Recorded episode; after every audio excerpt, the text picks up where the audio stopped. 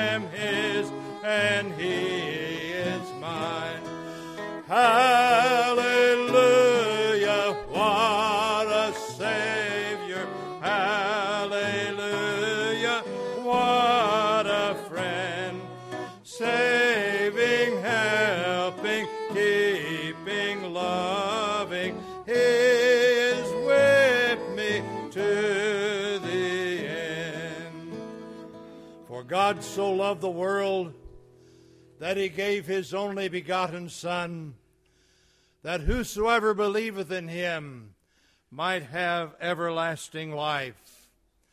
For God sent not his Son into the world to condemn the world, but rather that the world through him might be saved. He looked beyond my fault and sang my need, saw my need. Amazing grace shall always be my song of praise, for it was grace that bought my liberty.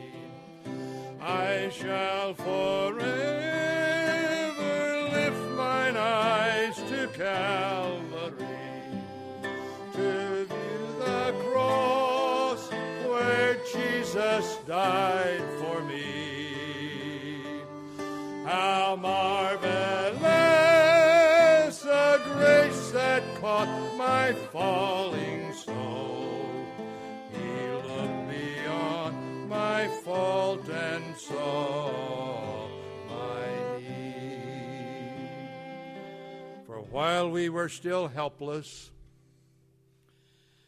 at the right time, Christ died for the ungodly. For one will hardly die for a righteous man, though perhaps some might die for a good man.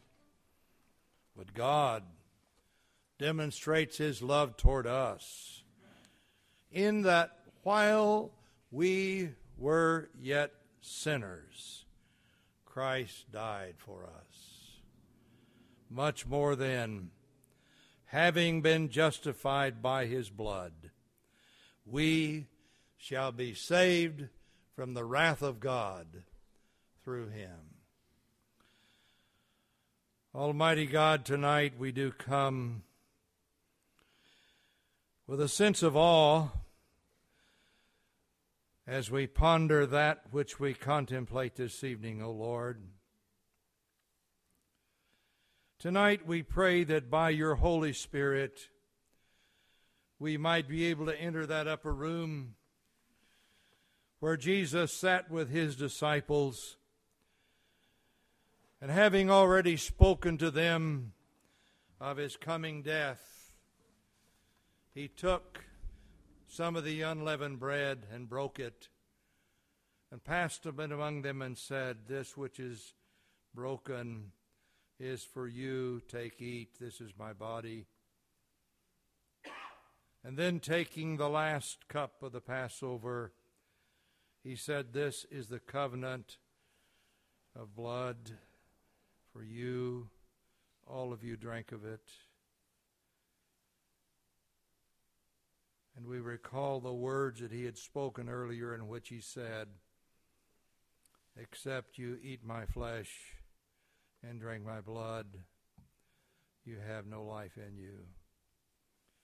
These thoughts stagger us, O God.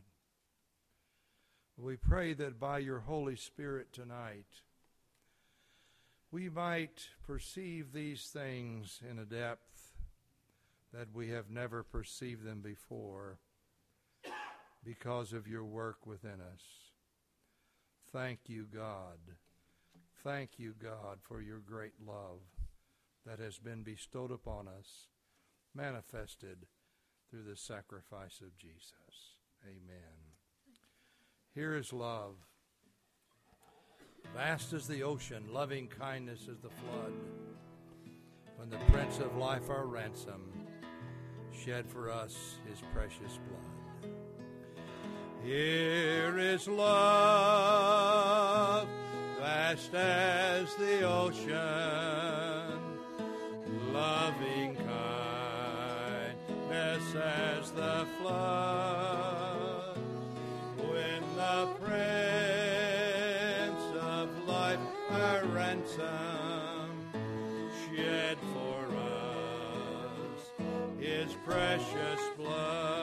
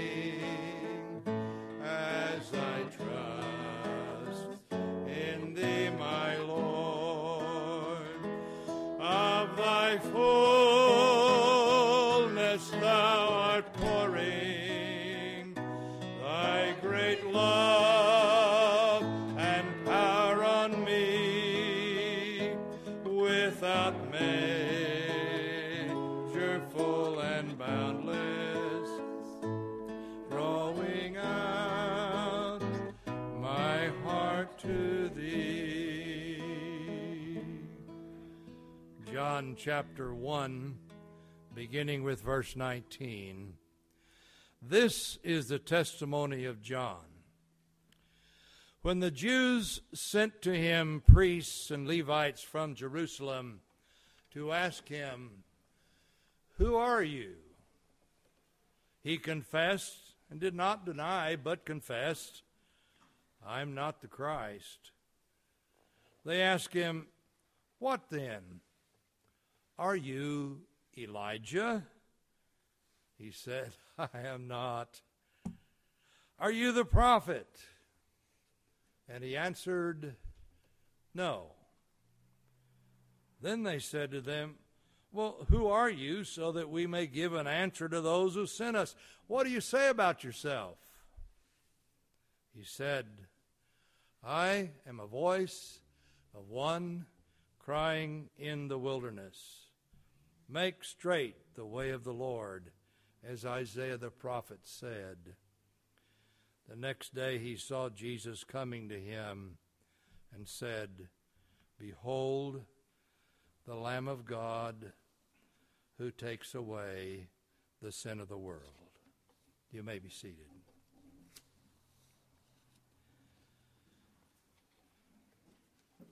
by our calendar, the year was 1447 BC.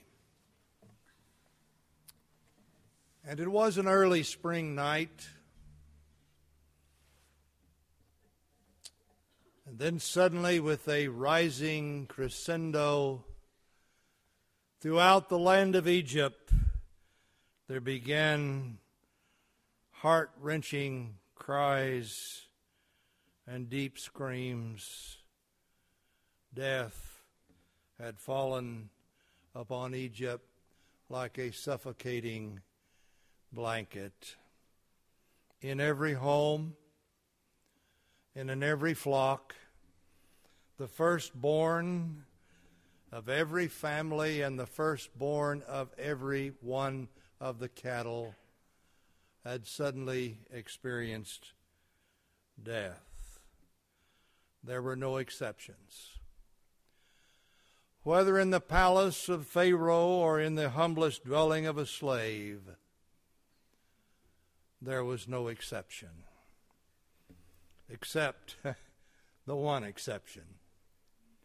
In the land of Goshen, where the Hebrews lived, there was no death, there was no wailing, there was no crying. Not a single family experienced death that night.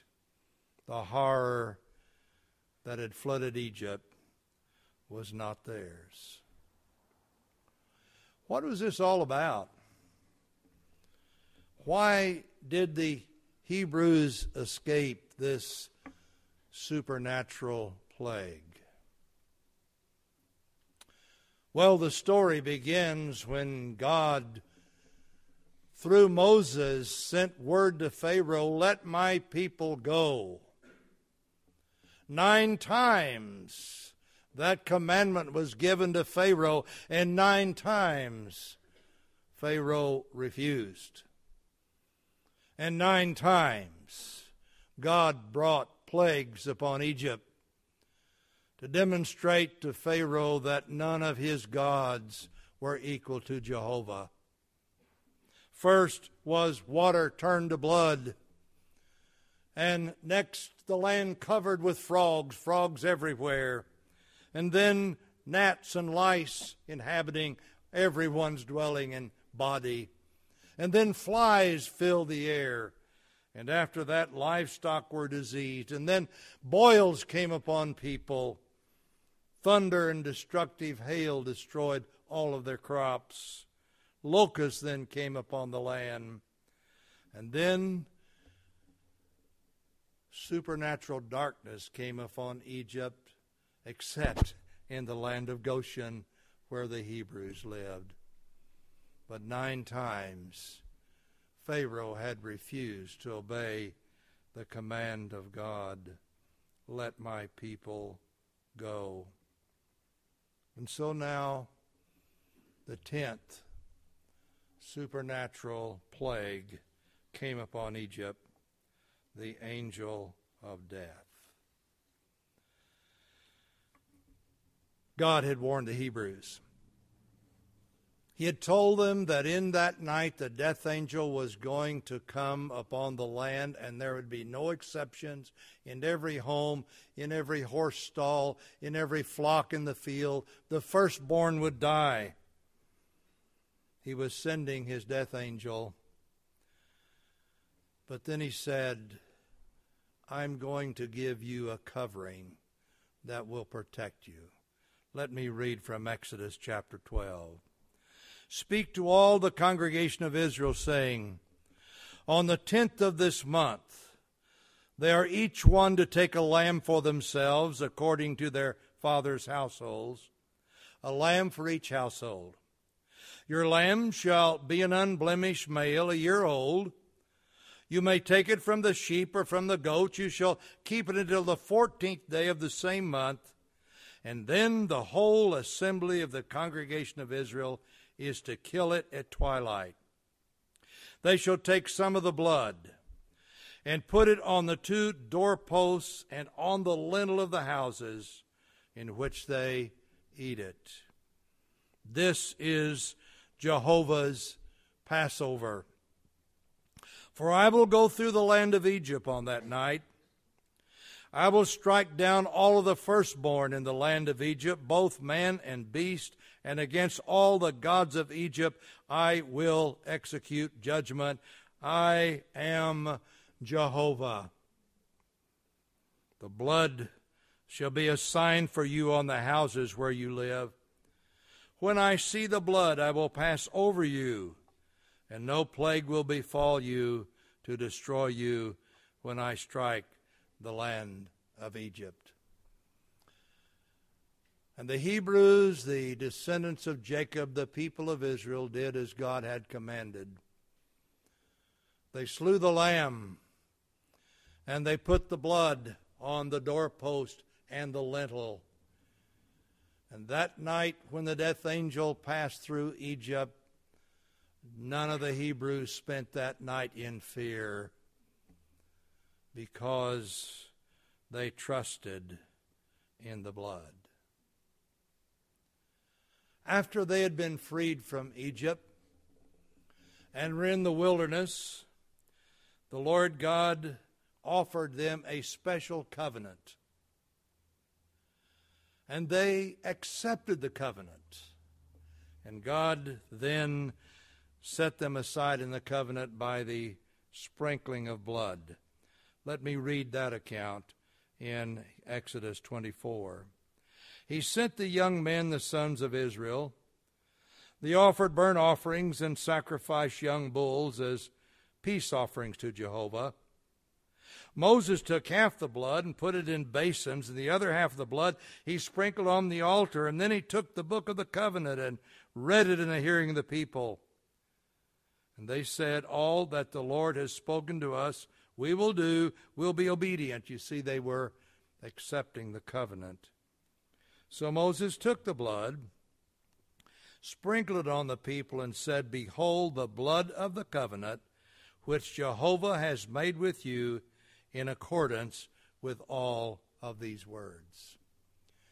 From that time on, the people of Israel knew that they had been set apart unto Jehovah.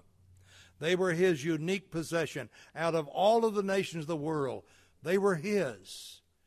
And that, of course, had been sealed with the blood of a sacrificial covenant.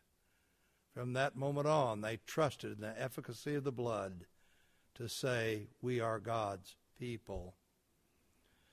Even though they were in covenant with God, it was necessary for them also to be free from the stain of sin because sin separates us from God. And regardless of who we are, none of us is perfect, whether a king, a slave, or a nation. Because of this, God instituted an annual blood sacrifice called the Day of Atonement. And on this day, a special national sacrifice was offered for the sins that the people had committed during the past year. Leviticus chapter 16 gives in great detail how that was to be done. Blood was taken and placed upon the Ark of the Covenant.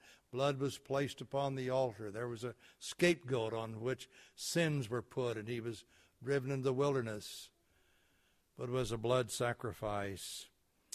The conclusion of Leviticus 16 summarizes that day. It is on this day that atonement shall be made for you to cleanse you. You shall be clean from all of your sins before Jehovah. It is to be a Sabbath of solemn rest for you that you may humble your souls. It is a permanent statute. Now you shall have this as a permanent statute to make atonement for the sons of Israel for all of their sins once a year. Concluding that day, when the day of atonement ended, the people of Israel knew that as a nation they stood sinless before God. They trusted in the blood. But in addition to that National Day of Atonement, the Lord also provided for those who throughout the year committed sins And they were aware of the fact they had sinned, and God made a means for their atonement. When an Israelite sinned and realized that he had sinned, his conscience convicted him, or he realized he had violated one of the laws of God, he would come to the priest with a sacrifice. Most were blood sacrifices, and it was offered in behalf of his sins.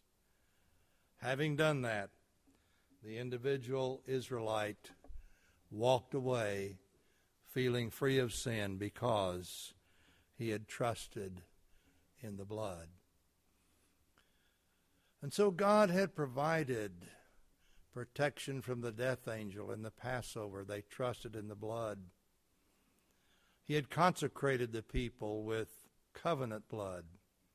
He had provided for national atonement with the Day of Atonement and also through the offering of blood sacrifices for individual sins. And all of these were efficacious because they trusted in the blood. And tonight, we're here because we trust in the blood. Not the blood of bulls and goats, but the blood of Jesus Christ sacrificed upon the cross.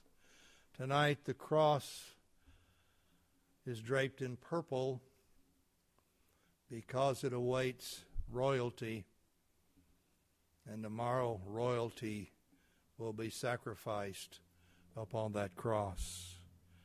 Hebrews chapter 10 contains some wonderful statements concerning our Passover and the atoning blood of Jesus. Let me read these. Verse 4 It is impossible for the blood of bulls and goats to take away sin but by this will we have been sanctified through the offering of the body of Jesus Christ, once for all. Every priest stands daily ministering and offering time after time the same sacrifice, which can never take away sins, but he, Jesus Christ, having offered one sacrifice for sins for all time, sat down at the right hand of God. For by one offering he has perfected for all time those who are sanctified. This is the covenant that I will make with them after those days, says the Lord. I will put my laws upon their heart and upon their mind, and I will write them, he then says, and their sins and their lawless deeds I will remember no more. Tonight, as we come to participate in the Lord's Supper, again we seek by faith to place ourselves in that room with Jesus and his disciples where there was one who would betray him before the night was over. And we seek to picture that moment when Jesus took that unleavened bread and broke it and said, This which is broken is my body, it is for you. All of you eat of it. And then the cup, saying, All of you drink of this cup, for this is the new covenant in my blood. And again, as we prayed, we remember that interesting statement of Jesus except you eat my flesh and drink my blood, you have no life in you. God had always prohibited the eating of blood. He said, The life is in the blood. When you kill an animal, drain the blood before you eat it. If you're out and you're hunting and you kill an animal, drain the blood and cover it with earth because life is in the blood. And when blood was sacrificed upon the altar, life was being sacrificed. And then Jesus made this startling statement that even though in the past blood should never be ingested, he said, at least spiritually, unless you eat my flesh and drink my blood, you have no life in you. When we partake of the Lord's Supper, in ways that we cannot explain, we receive some kind of an endowment of life that is beyond, as we say, explanation. This is a sacred night as we are in the presence, by faith, in the presence of the body and blood of Jesus. Paul scolded the Corinthian church because he said, When you come together, you think you're coming together to partake of the Lord's Supper, but you're not because of the irreverence that was present in the meeting. And then he said, Let a man examine himself, and so let him eat of the bread and drink of the cup. Tonight, as we prepare to partake of the Lord's Supper, we ask the Holy Spirit to put a spiritual mirror in front of each one of us. Oh God, tonight let each of us see ourselves as you see us. If there's a corner of our life where you are not Lord and we are unaware of that, please put a searchlight on that corner that we might see it and in repentance surrender that to you. Oh God, put that mirror in front of us tonight. Those things of which we need to repent. You know, after we walk with God for a while, the gross sins that plagued us years ago just aren't there anymore. But at a deeper level, sometimes it's harder to surrender those things that God points out to us than those gross sins, which were surface activities of our younger years. Perhaps it is pride. Perhaps it is a judgmental nature. Perhaps it is a tendency to gossip oh, perhaps lack of faith.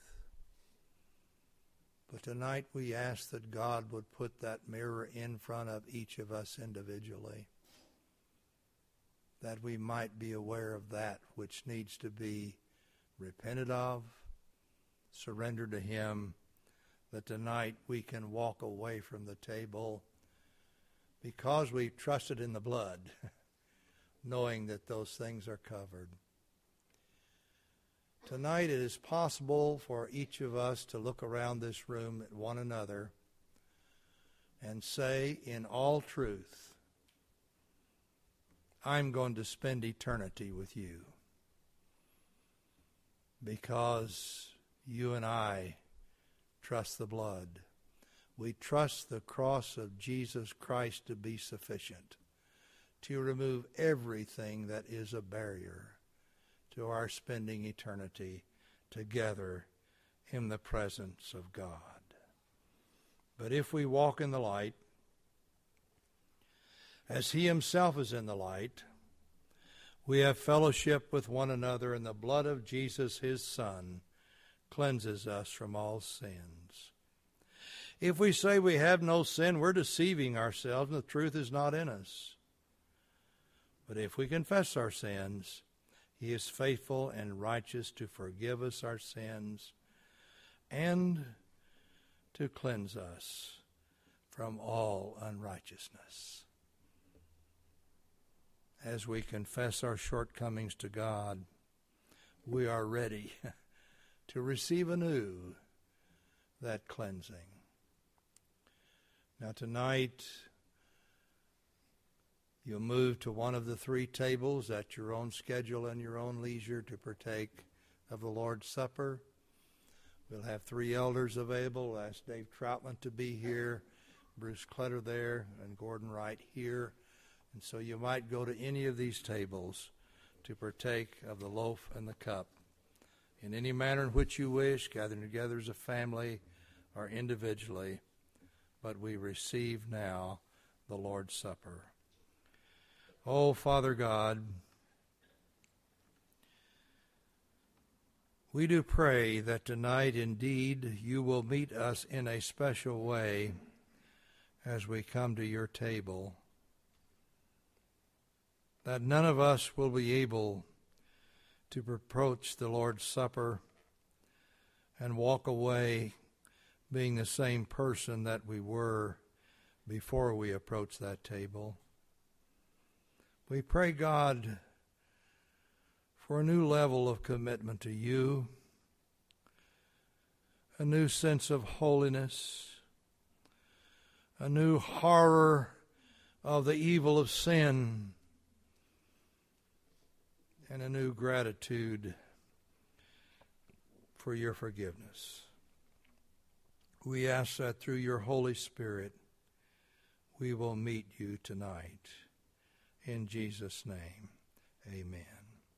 Feel free to move to the Lord's table.